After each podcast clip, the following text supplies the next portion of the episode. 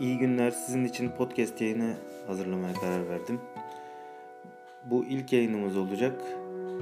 Size masallar e, kitabından masallar okuyacağım. Bu yeni aldığım kitap Masallarla Yola Çık isminde. Başlayalım o zaman. Masallar simgesel yolculuklardır. Seni sevgili yolcu, masalların büyülü tabiatına davet ediyorum. Bu yolculukta sana rehberlik edebilirim. Masallar dünyasını iyi bilir, sık sık o diyara yolculuk yaparım. Hatta bazen kendimi harikalar diyarının yarı zamanlı sakini gibi hissederim. Ormanın karanlığında kendimi küçük bir kulübe yaptım. Kıyılarında demirlenmiş küçük bir sandalım var. Saçımda onun en yüksek zirvesine yuva yapmış kartalın tüyü ve cebimde çölünden bir avuç dolusu kum var. Üstelik bu kitabın sonunda senin de olacak. Masallar dünyasında yürüyebileceğin bin bir yol var. Ben sana yalnızca birini sunuyorum. Harikalar diyarına daha önce kendi kendine ya da başka rehberlerle defalarca gitmiş olabilirsin. Veya bu senin ilk yolculuğun da olabilir. Gel bu yolculuk herkese açık. Biliyorum sadece hikayelerin sana verebileceği şeyleri aradığın için buradasın. Bilinenin içindeki bilinmeyeni görmek, zaten sahip olduğun için yeterince değer vermediğin şeyleri fark edip hayrete düşmek, duvarlara kapılar çizmek ve hayal ettiğin hayata doğru dönüştürücü cesur adımlar atmak. Aradığın buysa masallar sana yol gösterecek. Bu yolculukta yanına alman gereken tek şey görünmez olan o özel gözlük. Şu an onu hala takıyor da olabilirsin tabii. Ama çocuklar kesin takıyordur bu gözlüğü. Hani yaptığın her resmin bir başyapıt, her çakıl taşının bir hazine olduğu, yağmurlu günleri su birikintisilerinde zıplamak için bir fırsat gördüğün ve doğum günün için heyecanla geri sayım yaptığın zamanları hatırlıyor musun? İşte o zamanki gözlüğün. Onu biliyorsun, tak onu. Yolculuğun sırasında dünyaya bu mercekten bak. Belki tüm bunları yapmayalı çok uzun zaman oldu. Öylesine uzun bir uzun ki o hissi hatırlayamıyorsun bile. İyi ya işte harikalar diyarına bir yolculuk yapmak için mükemmel bir sebep bu. Harikalar diyarında ne bulacağız? Bir sürü pembe şeker ve uçan boynuzlu atlar mı? Yok, hiç sanmıyorum. En azından bu yolculukta birlikte eski büyü, büyülü şifa çemberini takip edeceğiz. Bu çember zamanın yolculuğundan bu yana bilge kadınlar ve şamanlar tarafından kurulmuştur. Çember kuzeydeki ormanda toprak elementiyle başlar. Sonra doğudaki dağlara ilerler ve hava elementini bulur. Ateş için güneydeki çöllere gider ve batıdaki denize dönerek su elementiyle kapanır. Kuzey ormandır. Biz de ormandan başlayacağız. Korkularımızın dünyasından karanlık bir giriş olacak. Biliyorum ama korkularımızla yüzleşmek ve onları gözden geçirmek bize bu yolculuğa başlamak için ihtiyacımız olan enerjiyi verecek. Karanlığın içine dalmadan ışığı bulamayız. Ormanın içinden geçen yolculuğu yaptıktan sonra kendimizi daha hafif hissedeceğiz. Çok daha hafif, uçabilecek kadar hafif. Böylece doğunun dağına yükselebilecek, düşlerimizdeki zirvelere doğru uçabilecek, ciğerlerimize oksijen ve ilhamla doldurabileceğiz. Sonra fikirlerle dolu zihnimizle güney çöllerine gidere, giderek yol gösterici vizyonumuzu bulmak, eyleme geçebilmek için tutuklarımızın ateşiyle bağ kurmaya ve hayatta cesurca ilerlemeye hazır olacağız. Kendimizi dengede ve doğru yolda hissettiğimiz zaman batıya yöneleceğiz. Denize, duygu dünyamıza, orada ilişkilerimize, çevremizdeki dünyayla nasıl bir bağ kurduğumuza bakacağız. Dört yönden, dört elementten, dört tabiattan, dört mevsimden, dört duyudan geçen bu yolculuğumuz biz kırk masalla yapacağız. Hatırla, hayallerde yaşananlar gerçektir ve bizi dönüştürecek güce sahiptir.'' Bu sembolik hayali bir yolculuk ama eğer bir çocuğun bir oyuna karşı gösterdiği ciddiyetle bu yolculuğa başlar, büyümesine ve içindeki boşluğu doldurmasına izin verirsen bu dönüştürücü bir yolculuk olacaktır. Acele edip sayfaları hızlı hızlı geçme. Bırak yol sana kılavuz olsun. Önerilen oyunları ve aktiviteleri içinden geldiği gibi oyna. Yolculuğun şarkısını dinle. İlk yolculuklarımızın hayatımız üzerinde dönüştürücü bir etkisi var.'' Bu hayali yolda yürürken yaşantında oluşan değişiklikler seni şaşırtmasın. Bu masalların büyüsüdür. Hazır olmayı bekleme. Şimdi başlıyor. Bir adımla. Bir hikayeyle. Başla.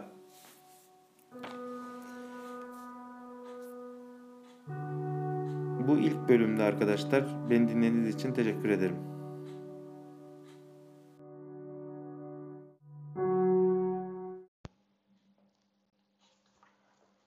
Masal. Masallar nereden geldi? Onları ilk kim anlattı? Masalları ilk bir kadın anlattı.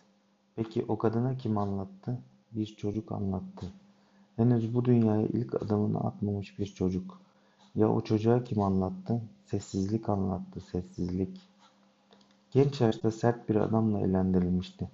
Kocası onu tanıdığı herkesten uzak ormandaki kulübesine götürmüştü.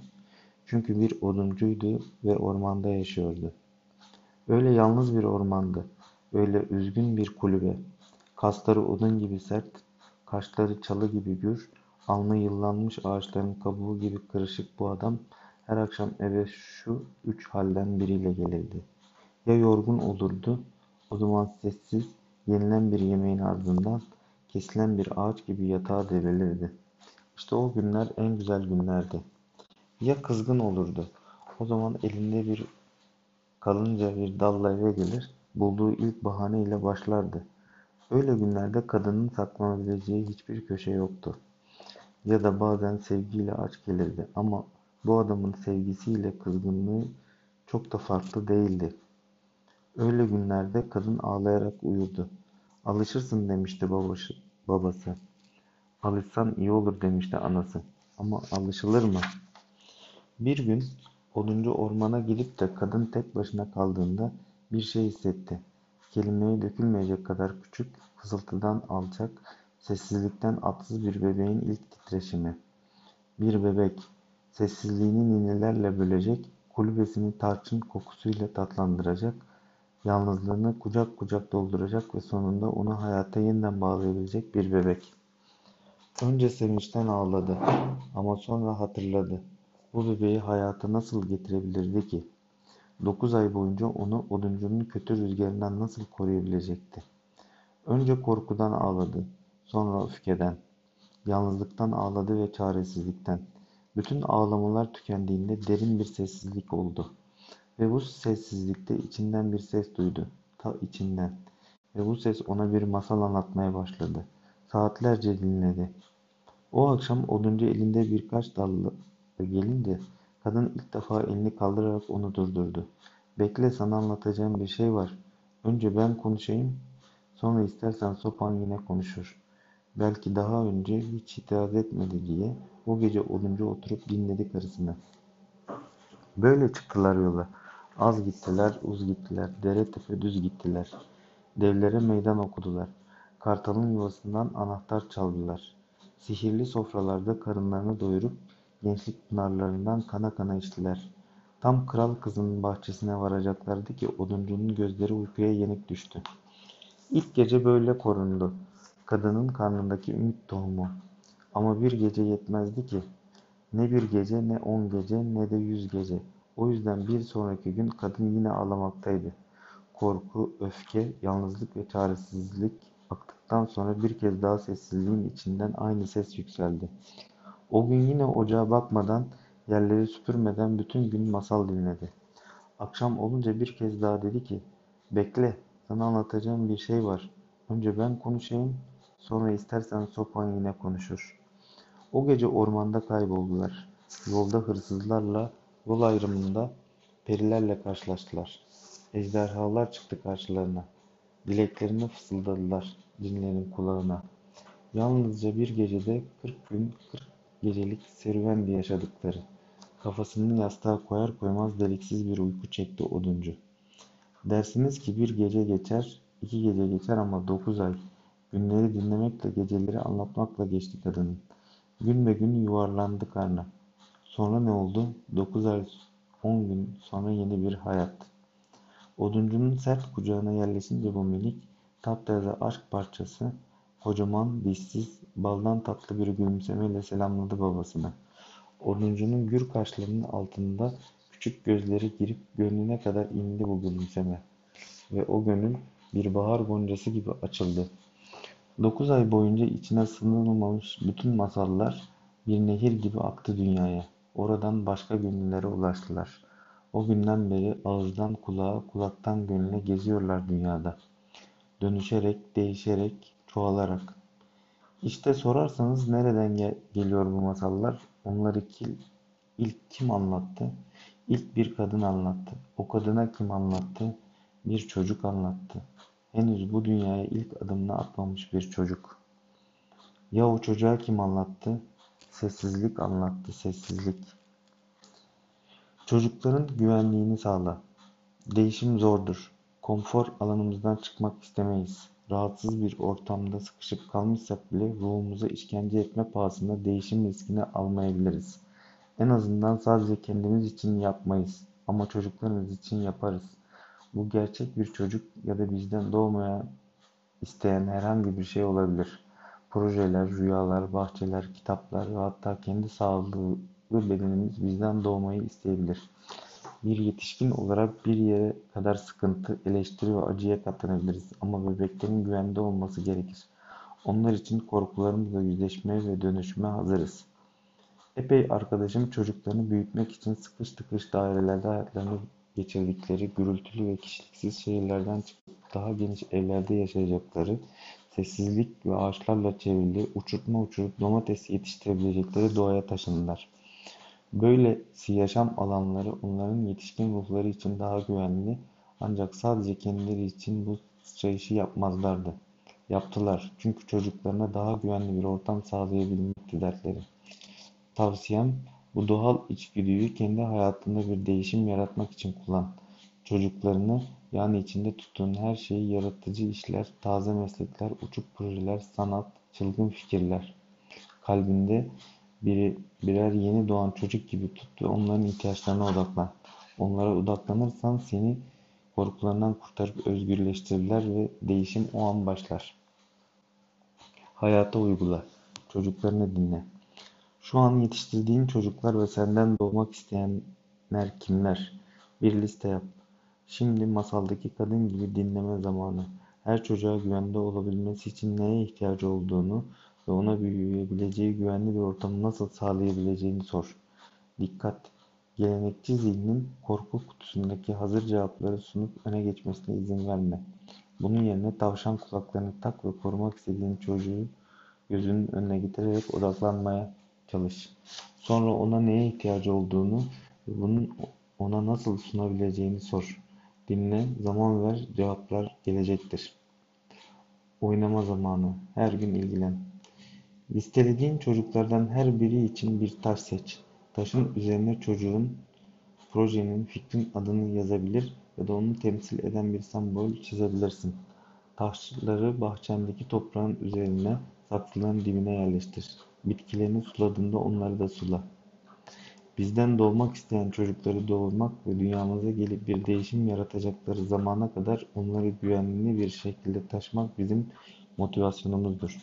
Bunun için korkular ormanda daha derinlere gitmeye razıyız. O zaman gidelim.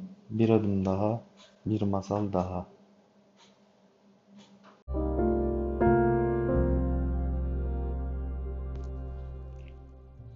Kırmızıya devam ediyoruz. Girer girmez et kokusu alıp acıktığını fark etti. Yatakta yatan büyük anneden biraz yemek istedi. Al çocuğum, tuzda et var, şişede kan var. Ye iç, sonra yatağa gelirsin. Kırmızı oturup yemeye içmeye başladı. Köpek koşarak eve girdi. Kırmızı büyük anneni yiyor. Kanını içiyorsun. Büyük anne ne demek istiyor bu köpek? Seni yediğimi, seni içtiğimi söylüyor. Aman sen ne diye köpeğin lafını dinliyorsun ki? Saçmalık işte. Haydi sen de yatağa gel. Yok hala açım büyük anne. Kırmızı yemeye devam etti. Bu sefer pencerede kedi belirdi. Kırmızı büyük anneni yiyor, kanını içiyorsun. Büyük anne ne demek istiyor bu kedi? Seni yediğimi içtiğimi söylüyor. Aman sen ne diye kedinin lafını dinliyorsun ki? Saçmalık işte. Haydi gel yatağa. Yok hala açım büyük anne. Kırmızı yemeye devam etti. Biraz sonra horoz uçarak eve girdi. Kırmızı, büyük anneni yiyor, kafanı içiyorsun, kanını içiyorsun. Büyük anne ne demek istiyor bu horoz? Seni yediğimi, seni içtiğimi söylüyor. Aman, şimdi de horozu mu dinliyorsun? Haydi gel artık yatağa. Kırmızı yatağa yaklaşınca içinde garip bir tereddüt hissetmeye başladı. Büyük anne yatağa nasıl geleyim ki? Ayakkabılarım var. Ateşe at ayakkabılarını, artık ihtiyacın olmayacak. Ve kırmızı ayakkabıları yaktı. Büyük anne yatağa nasıl geleyim ki? Pelerin var üstünde. Ateşe at pelerinini, artık ihtiyacın olmayacak. Ve kırmızı pelerinini yaktı. Büyük anne yatağa nasıl geleyim ki? Elbise var üstümde. Ateşe at elbiseni, artık ihtiyacın olmayacak. Ve kırmızı elbisesini de yakıp yatağa girdi. Yatak çok sıcaktı. Kırmızı yanıyor gibiydi. Büyük anneye baktı. Yan- yakından çok farklı görünüyordu. Yorganın altında bacaklarının kıllarını hissedebiliyordu ve gözlük camlarının ardındaki gözleri sarı ve yüz yuvarlaktı. Büyük anne gözlerin neden bu kadar büyük? Hmm, seni daha iyi görebilmek için yavrum. Büyük anne kulakların neden bu kadar büyük? Seni daha iyi duyabilmek için yavrum. Büyük anne, evet. Büyük anne çişim geldi. Hey yatak, yatakta yap çocuğum. Ay yok büyük anne utanırım. Dışarıda yapıp geleyim. O zaman kurt kırmızının ayak bileğine ip bağlayıp öteki ucunu da elinde tutarak kaybolma diye dedi. Ama kırmızı evden çıkar çıkmaz iki çocuk koşmaya başladı. Kurdu tanımıştı. Koş. Dallar saçlarına takılıyor. Dikenler kollarını çiziyor. Gözlerin görmüyor. Ama koş kırmızı. Koş. Ayakların köklere takılıyor. Düşüyorsun. Kalk. Durma. Durmadan koş kırmızı. Koş. Ormanın ucuna kadar koştu kırmızı ve nehre geldi. Geniş uzun geçit vermez nehir, ormanın içinde onu hapseden nehir kurttan nasıl kurtulacaktı şimdi? Kırmızı nehir kenarına bırakalım, kurttan haber verelim. Kurt yatakta bekledi, bekledi ama sonunda çekti ipi. Öteki ucu boştu. Aha benim ormanımda benden kaçmaya mı çalışıyorsun ufaklık? Ne mümkün? Bu toprak benim. İçinde gezen her şey benim. Yakalarım seni diyerek koşmaya başladı. Kurdun önündeki ağaçlar çekilip ona yol verdi ve kırmızının izini bulup nehre doğru yaklaştı. O ara kırmızı nehrin içerisinde kadın sesleri duydu. Onlara doğru koşarak her bir nehrin ayrı yakasında çamaşır yıkayan iki kadına rastladı. Ablalar yardıma gelin. Peşimden bir kurt geliyor. Nehri geçemezsem beni yakalar. Kadınlardan biri tabii yardım ederiz kızım diyerek yakaladığı beyaz çarşafın bir ucunu öteki taraftaki kadına attı. Kadınlar çarşafın her iki tarafını tutup gererek nehrin üstünde beyaz pamuktan bir köprü yaptılar. Kırmızı koşarak çarşafın üstünden nehrin öteki tarafına geçti. Daha yeni kaçmıştı ki kurt geldi. Kadınlara kırmızıyı sordu. Evet, gördük. Küçük kız daha yeni buradaydı. Onu öteki tarafa çarşafının üstünden geçirdik. Onu bulmam çok önemli. Bana da nehri geçmek için yardım eder misiniz? Kadınlar yine beyaz çarşafı nehrin üstüne geldiler ve kurt koşarak geçmeye başladı. Ama tam nehrin ortasındayken kadınların tuttukları çarşafı bırakmasıyla kurt çarşafla birlikte nehre düşüp boğuldu. Bu kurt gitti. Ama tabii ki bu dünyada kurtlar çok. Ormanın kalbine direkt giden yolu seç. Korkunun karanlık ormanın kalbinde bir ev var. Çatısı saman, bacası tüten ve camından loş bir ışığın yandığı küçük bir ev. İstikametimiz bu ev. O evde yaşayan bir büyük anne var. Toprak ana arketipini temsil ediyor. Köklendiren, besleyen, koruyan ve iç bilgeliğimizin bekçisi olan gölgenin dünyasıyla barışık. Ne karanlığı yok etmeye çalışıyor ne de çok fazla etkisinde kalıyor. Senin olgun, emin, topraksever özünü temsil ediyor. Bu masalda kırmızı kendisinin bu yönünü tanıyabilmek için bir olgunlaşma yolculuğuna çıkıyor. Annesi onu uyarıyor. Eve ulaşmak için direkt giden yolu seçmelisin. Korkularınla yüzleşmelisin. Ormanın kalbine direkt giden yolu seç. Karar mekanı olan yol ayrımına geldiğinde kırmızı hangi yolu seçmesi gerektiğini biliyor ama korkuyor. Daha az ürkütücü, daha aydınlık olan yolu, kolay yolu seçmek, uzlaşmak istiyor. Görünüşe göre iki yol da aynı yere gidiyor. Ama kırmızı oraya ulaştığında toprak ana yerine kurtla karşılaşacak. Büyümek için korkularınla yüzleşmek zorundasın. Ormana direkt giden yolu seçmemekte kırmızı meseleyi sadece ertelemiş oluyor.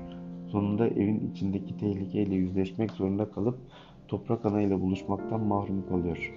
Ama yine de büyük anneyi yeme şansı yakalayarak toprak ananın bilgeliğiyle bütünleşmiş oluyor.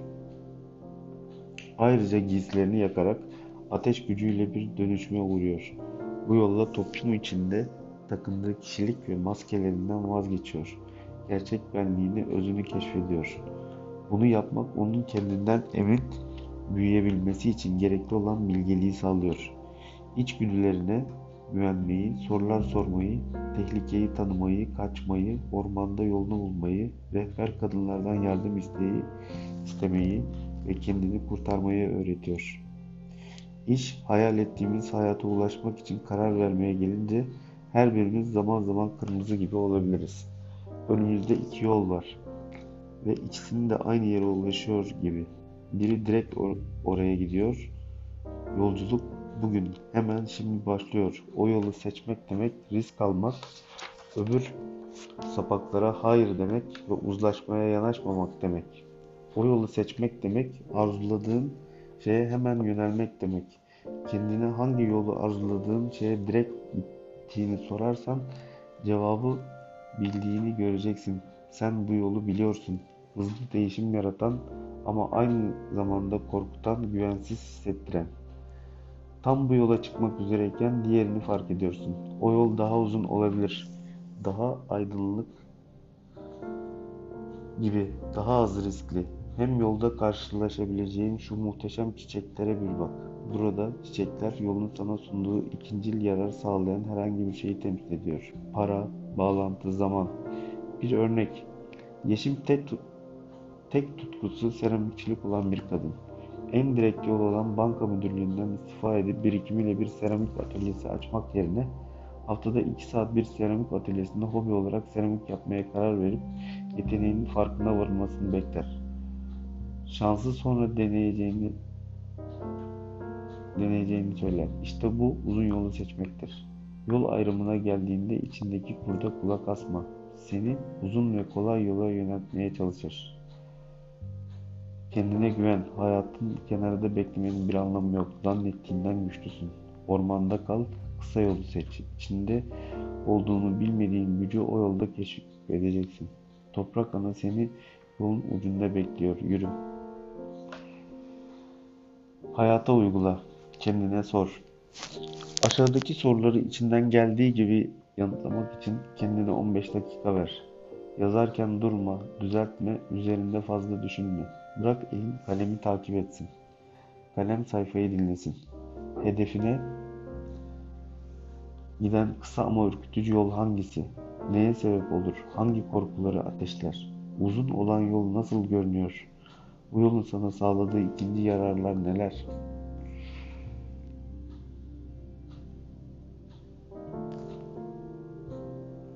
Kendine bir toprak ana bebeği yap. Yandaki modeli kullanarak bir parça kumaş kes. Kumaşları birbirine dik.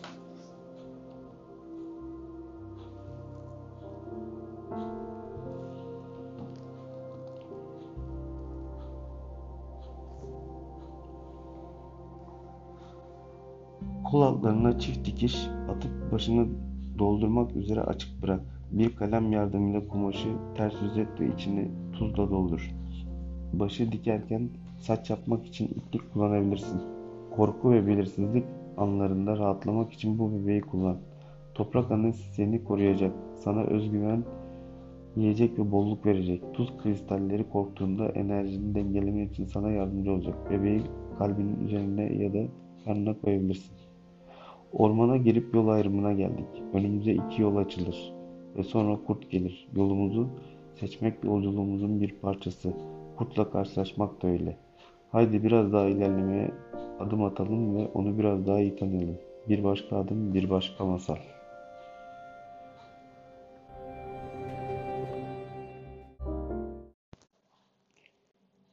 Kırmızıya devam ediyoruz. Girer girmez et kokusu alıp acıktığını fark etti. Yatakta yatan büyük anneden biraz yemek istedi. Al çocuğum, tuzda et var, şişede kan var. Ye iç, sonra yatağa gelirsin. Kırmızı oturup yemeye içmeye başladı. Köpek koşarak eve girdi. Kırmızı büyük anneni yiyor. Kanını içiyorsun. Büyük anne ne demek istiyor bu köpek? Seni yediğimi, seni içtiğimi söylüyor. Aman sen ne diye köpeğin lafını dinliyorsun ki? Saçmalık işte. Haydi sen de yatağa gel.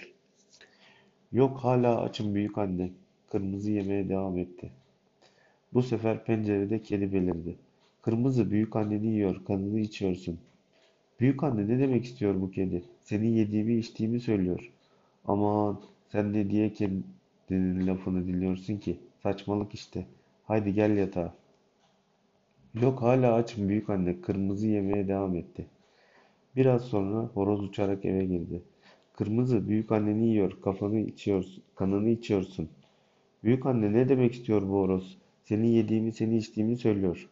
Aman şimdi de horozu mu dinliyorsun? Haydi gel artık yatağa.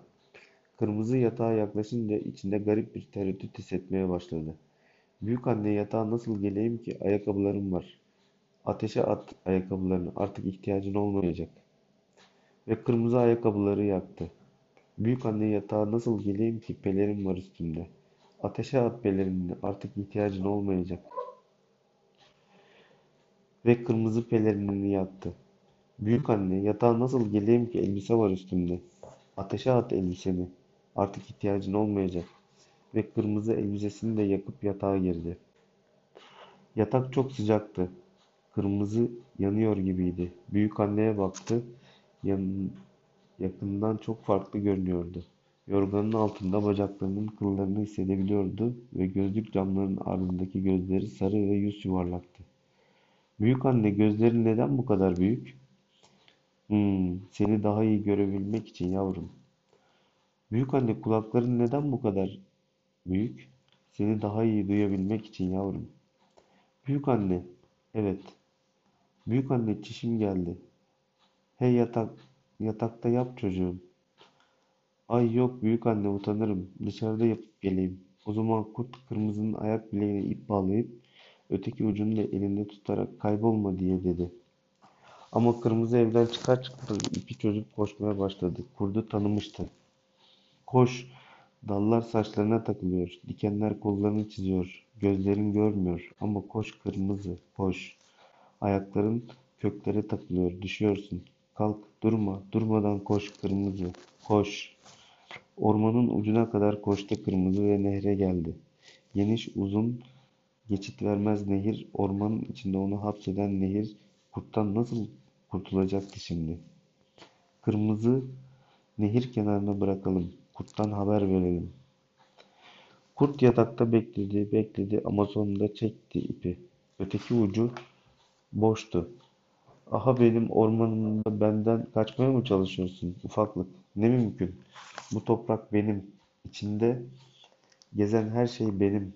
Yakalarım seni diyerek koşmaya başladı. Kurdun önündeki ağaçlar çekilip ona yol verdi ve kırmızının izini bulup nehre doğru yaklaştı. O ara kırmızı nehrin içerisinde kadın sesleri duydu. Onlara doğru koşarak her bir nehrin ayrı yakasında çamaşır yıkayan iki kadına rastladı. Ablalar yardıma gelin. Peşimden bir kurt geliyor. Nehri geçemezsem beni yakalar. Kadınlardan biri tabii yardım ederiz kızım diyerek yakaladığı beyaz çarşafın bir ucunu öteki taraftaki kadına attı. Kadınlar çarşafın her iki tarafını tutup gererek nehrin üstünde beyaz pamuktan bir köprü yaptılar. Kırmızı koşarak çarşafın üstünden nehrin öteki tarafına geçti. Daha yeni kaçmıştı ki kurt geldi. Kadınlara kırmızıyı sordu. Evet, gördük. Küçük kız daha yeni buradaydı. Onu öteki tarafa çarşafının üstünden geçirdik. Onu bulmam çok önemli. Bana da nehri geçmek için yardım eder misiniz?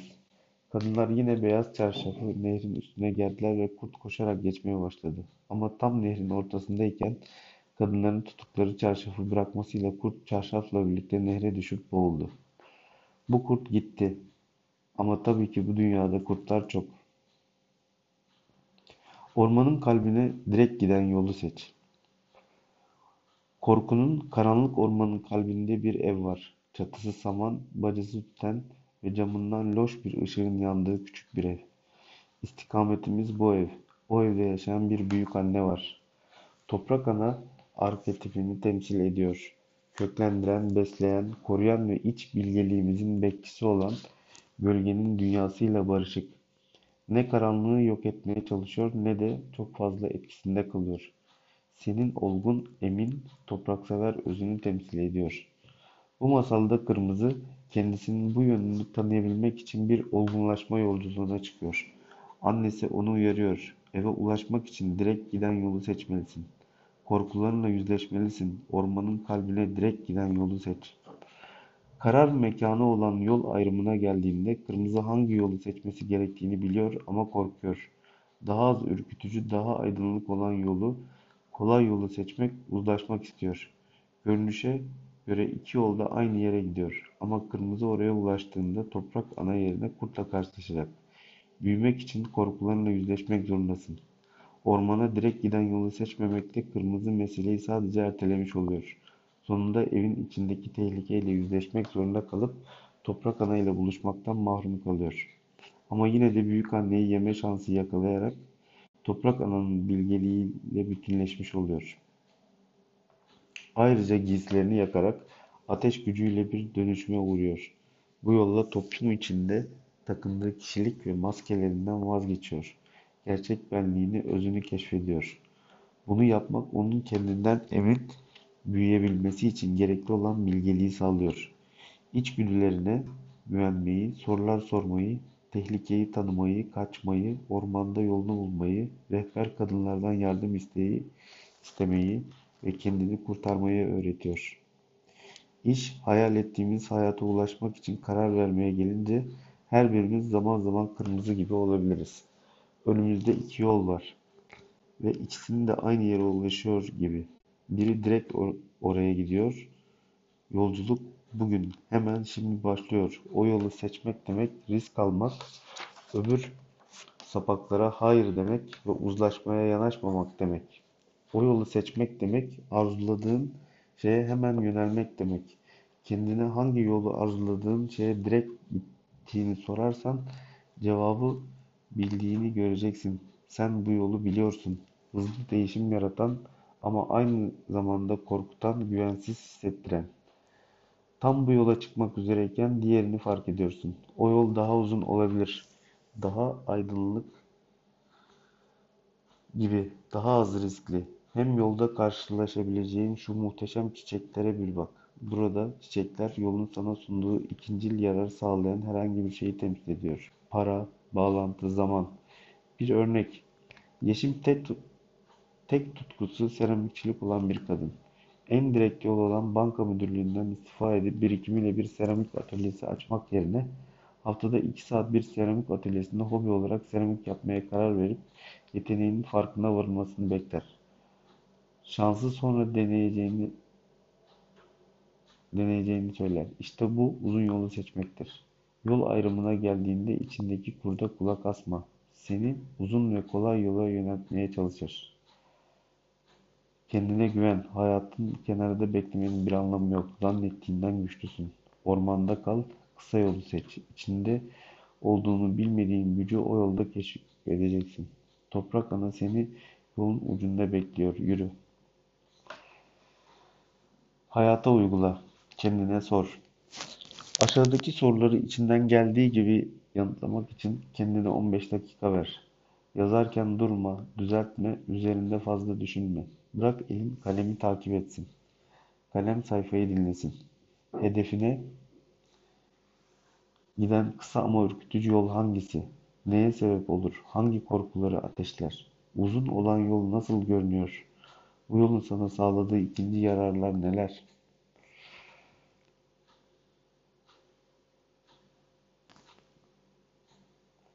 Kendine bir toprak ana bebeği yap.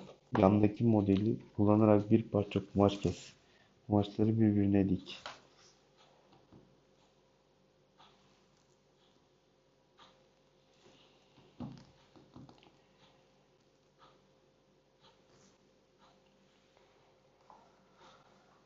Kol altlarına çift dikiş atıp başını doldurmak üzere açık bırak. Bir kalem yardımıyla kumaşı ters yüz et ve içini tuzla doldur. Başı dikerken saç yapmak için iplik kullanabilirsin. Korku ve belirsizlik anlarında rahatlamak için bu bebeği kullan. Toprak annesi seni koruyacak. Sana özgüven, yiyecek ve bolluk verecek. Tuz kristalleri korktuğunda enerjini dengelemek için sana yardımcı olacak. Bebeği kalbinin üzerine ya da karnına koyabilirsin. Ormana girip yol ayrımına geldik. Önümüze iki yol açılır ve sonra kurt gelir. Yolumuzu seçmek yolculuğumuzun bir parçası. Kurtla karşılaşmak da öyle. Haydi biraz daha ilerlemeye adım atalım ve onu biraz daha iyi tanıyalım. Bir başka adım, bir başka masal.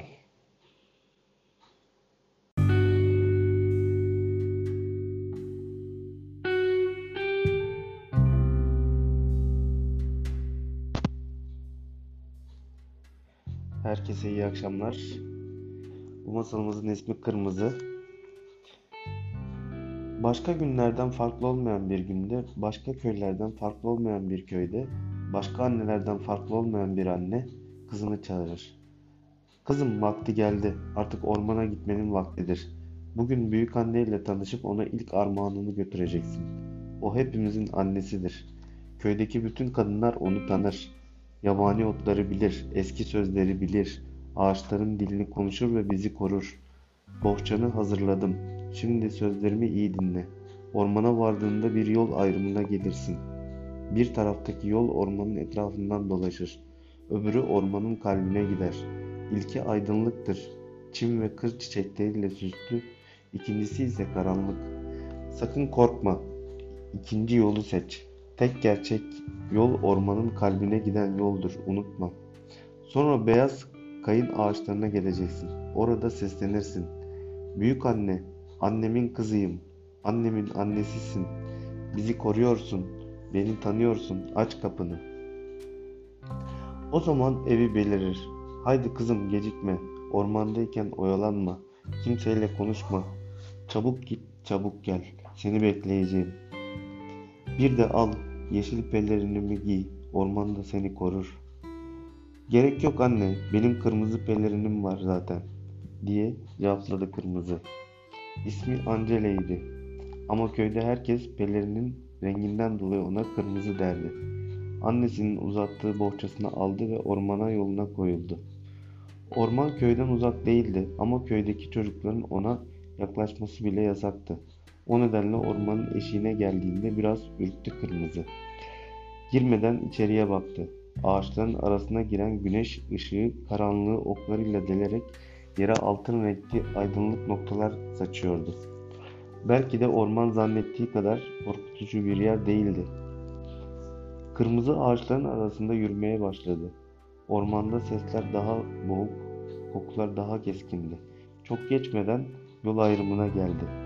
Yollardan bir tanesi çimden bir halıyla kaplı gibiydi. Öbür yol ise karanlıktı. İçeriden ağır bir koku yayılıyordu. Derin sessizliğin içinden sanki binlerce tehditkar göz kırmızıya bakıyordu. Kırmızı sesli yutkundu. Annesinin yol tarifini yanlış mı anlamıştı acaba? Başka bir yol ayrımından bahsetmiş olabilir miydi? Tam o anda derinlerde gelen bir ses duydu. İçindeki şüpheci düşüncelerini taklit ediyor gibiydi. Acaba karanlık yolu mu seçsen yoksa aydınlık yolu mu? Ve birden kapkara, güçlü, tüylü, gizemli, büyüleyici bir kurt beliriverdi. Nereye gidiyorsun? Neyse canım, nereye gidiyorsan git de aydınlık yoldan gitmeni tavsiye ederim. Bazı yollar senin gibi küçükler için fazla karanlıktır. Ama annem bana tembih etti. Korkmadan karanlık yoldan gitmem lazım. Çünkü ormanın kalbinde yaşayan büyük anneye gidiyorum. Aman anneler de her şeyi abartıyorlar. Ha aydınlık ha karanlık. Ormanda bütün yollar aynı yere varır zaten. Emin misiniz? Bu orman benim. Onu benim kadar iyi tanıyan kimse yok. Ayrıca büyük annen ormanda yaşamıyor. Ormanın kalbinde sadece beyaz kayın ağaçları var. Ev yok. Annem bana büyük anneyi çağırmak için özel bir söz öğretti ama. Büyük anne, annemin kızıyım, annemin annesisin. Bizi koruyorsun, beni tanıyorsun, aç kapını. Deyince evi beliriyormuş. İlginç diye mırıldandı kurt. Her neyse dediğim gibi ormanda bütün yollar aynı yere varır. Bence çiçek toplamaya, toplaya toplaya gidebilirsin büyük anneni görmeye. Çiçek sever mi büyük annen? Bu son sözü Kırmızı'yı ikna etmeye yetmişti. Sonuçta annesi bile buna itiraz edemezdi. Yeni tanışacağı bir insana çiçek götürmek son derece kibar bir hareketti ve annesi de bunu isterdi. İçi rahat, çiçek toplayarak yola koyuldu. Kurt da hemen rüzgardan hızlı, karanlık ama kısa yoldan ormanın kalbine ulaştı. Beyaz kayın ağaçlarının arasından seslendi. Büyük anne, annemin kızıyım, annemin annesisin, bizi koruyorsun, beni tanıyorsun, aç kapını.